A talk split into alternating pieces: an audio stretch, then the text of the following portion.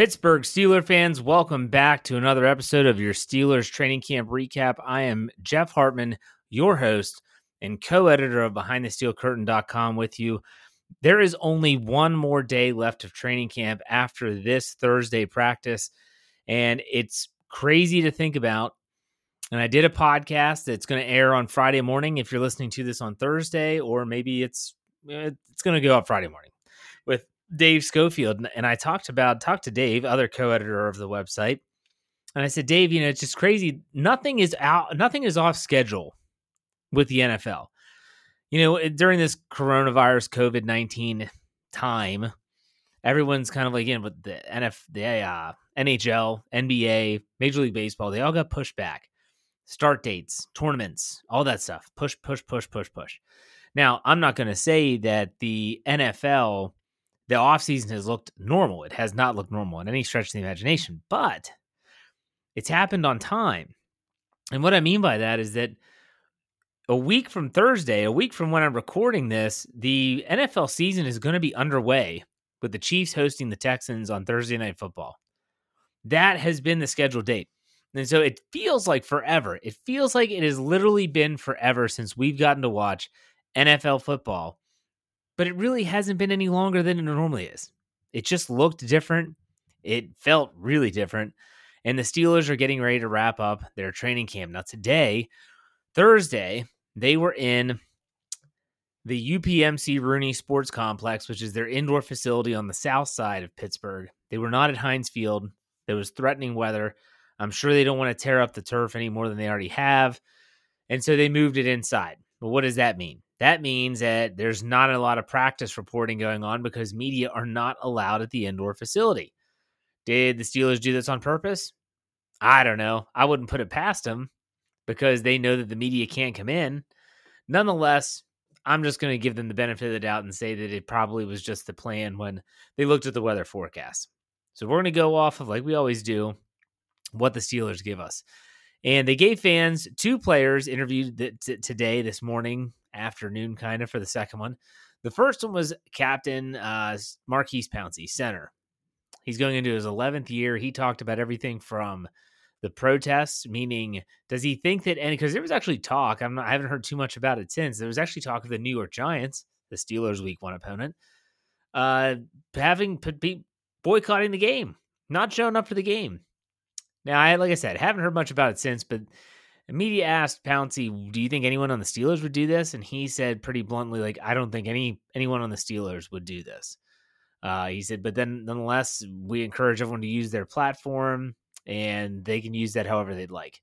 So he, he talked about that. He talked about how he's still not happy about. And he was one of the most outspoken players in the National Football League when it came to being against the collective bargaining agreement that was passed this offseason. And he said he's still not happy. He said, you know, that they they cry, they kind of poor mouth the owners. He said they're billionaires. You know, what what do they need? What, what are they talking about? Like, what what are we sacrificing things for them when they have all this money? And so that's his opinion. It's not my opinion. It's it's just strictly his. But he went on to talk about how also he feels that he still loves the game. He still loves being around the team. He loves being around the players. He finds that these young linemen, these young players are kind of getting the jump back in his step. And that's something you've heard from Ben Roethlisberger as well. This infusion of young talent has been really good for the veterans on this football team.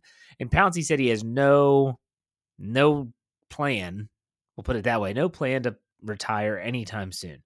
He even went into detail on his torn meniscus in his knee, which happened against the Jets in I think that was week 16 last year, last year in New York. And he did not need surgery. He rehabbed it over the summer. He feels good. Doesn't think he'll have any setbacks from it. And they've been treating him as a normal veteran would throughout this training camp. And so Pouncey was ready to go. The second interview that the fan base got to take part in or see was when Chris Wormley, the trade acquisition from the Baltimore Ravens, spoke. And now there's something I did not know. Uh, Chris Wormley, he went to the University of Michigan, was drafted by the Ravens. Did not know that he grew up a Pittsburgh Steeler fan. He said he loved the Steelers. He talked about Mike Tomlin when he was Tomlin came to the Michigan Pro Day when he was, you know, senior and leaving school. Think about that and then being drafted by the Ravens and then being traded to the Steelers, your not your hometown team, but your childhood team. And all of a sudden, you're now going to be going against the team that drafted you twice a year. I'm sure that he's circled those dates on his calendar and he's looking forward to that.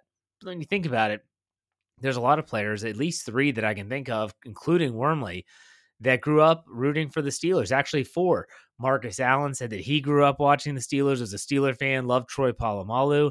Stefen Wisniewski was a Steeler fan. He grew up in the Pittsburgh area, went to Pittsburgh High School, went to Penn State.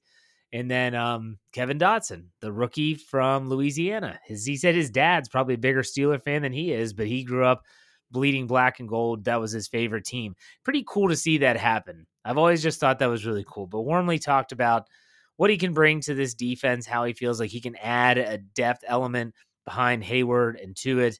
And he, he and Tyson Alualu and Isaiah Buggs can really help fortify the defensive line. And so that was the ultimate, you know, that Wormley has to feel great to be here in Pittsburgh. And so that's really cool to hear him talk about that. Then they went over to the UPMC Rooney Sports Complex. Let's talk about some injuries before we get into the actual practice report. The injury report from the Pittsburgh Steelers said that David DeCastro, who still suffered a lower, he's still dealing with that lower body injury, remained out as he has been, as he has been since exiting early last Friday. Cam Sutton and wide receiver Chase Claypool both have undisclosed injuries. They did not practice. Both are considered minor, and they're just being cautious. Offensive lineman Stefen Wisniewski sat out Wednesday with an undisclosed injury, or I thought he was given a Veterans Day off. He returned on a limited basis. And long snapper Cam Canaday, he has a knee injury. Excuse me. He was also a limited participant. Center Maurkice Pouncey was given a Veterans Day off. So there's your injury report. What happened in practice? Well, let's go to the practice report, shall we? The weather changed the location of practice, as I said at the beginning of the show, but it didn't change the defense's determination to practice as it intends to play. Here's what the practice report states. The ball was hawked consistently at the UPMC Rooney Sports Complex indoor facility as it has been for the most part throughout training camp practices at Heinz Field. Defensive plays on the ball made included cornerback Steven Nelson intercepting a pass thrown by quarterback Mason Rudolph intended for Amara Darboh. Cornerback Joe Haden picking off Rudolph in the end zone on a 40 yard attempt at a touchdown. Safety Jordan Dangerfield coming up with a deflection of a Rudolph pass that glanced off wide receiver Saeed Blackwell's hands. Cornerback Justin Layne batting down a Rudolph pass intended for receiver James Washington, and safety Terrell Edmunds breaking up an attempted slip screen from Rudolph to wide receiver Ray Ray McCloud. These are all good, great to hear. I, I, love hearing about Terrell Edmunds. I love hearing Justin Layne's name in a positive way. Jordan Dangerfield, his potential depth, and of course Nelson and Haden look like they're picking up where they left off. Let's go further into the practice report. The offense likewise had its moments. Quarterback Ben Roethlisberger produced touchdowns on all four of his red zone snaps via passes to wide receivers Juju Smith-Schuster, Diontae Johnson, and James Washington. And let's not forget Eric Ebron. Roethlisberger also completed deep balls to Johnson twice and Washington on the afternoon. But on one-on-one drills between the offensive and defensive linemen, including offensive tackle Zach Banner holding off rookie outside linebacker Alex Highsmith on an initial rep, then Highsmith executing a spin move on Banner on the second. Banner patted Highsmith on the helmet when the period ended. Getting noticed, rookie cornerback James Pierre got head coach Mike Tomlin's attention for containing running back Kerrith Whyte on a punt return. That's right, 2 6, Tomlin hollered. A little kickers update. Chris Boswell connected on field goals of 23, 25, 29, 30, 32, 39, and 40 yards during special teams work. The drill included special teams coordinator Danny Smith counting down from 10 pre snap at one juncture to simulate a hurry up situation. This is important, this next part. Punters Jordan Berry and Corliss Waitman shared the holding responsibilities. That might mean that this punting job might come down to the end. We don't know. We'll see. And that was the practice report. Not much else happened. Not much else was reported, I should say.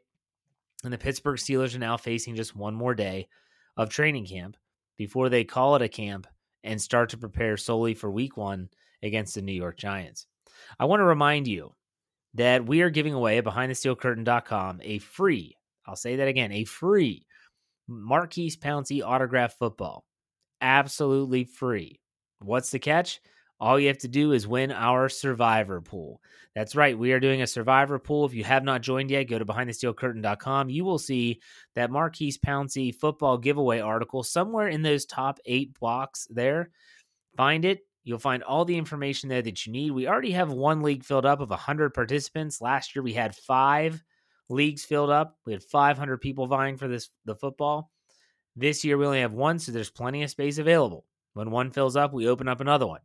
So go sign up. Don't forget, be a part of the contest. A little banter there, and you make create your team name. All the writers and podcasters are in it as well. It's a lot of fun.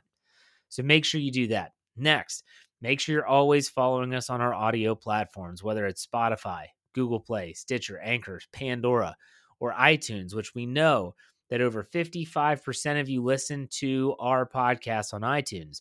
If you do, all we ask, it literally takes seconds.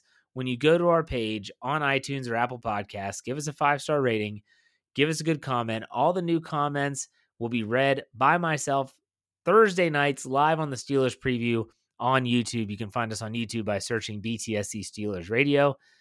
And just make sure that behindthesteelcurtain.com is your one stop shop for all things Pittsburgh Steelers needs. We have all our podcasts there. We have film room breakdowns. We have editorial commentary. We have um, straight up commentary, news, breaking news, rumors, you name it, we have it. Your one stop shop for all things Pittsburgh Steelers. We have one more of these things. That's right. I'll be back tomorrow with another training camp recap. I hope you listen. It's getting down to the nitty gritty. And then Saturday, is when the Pittsburgh Steelers actually cut their roster from 80 to 53, and we'll have a special podcast for that. So make sure you check it out. Stay tuned to BehindTheSteelCurtain.com. In the meantime, I'm Jeff Hartman, co editor of said website. Remember, be kind, stay safe, God bless.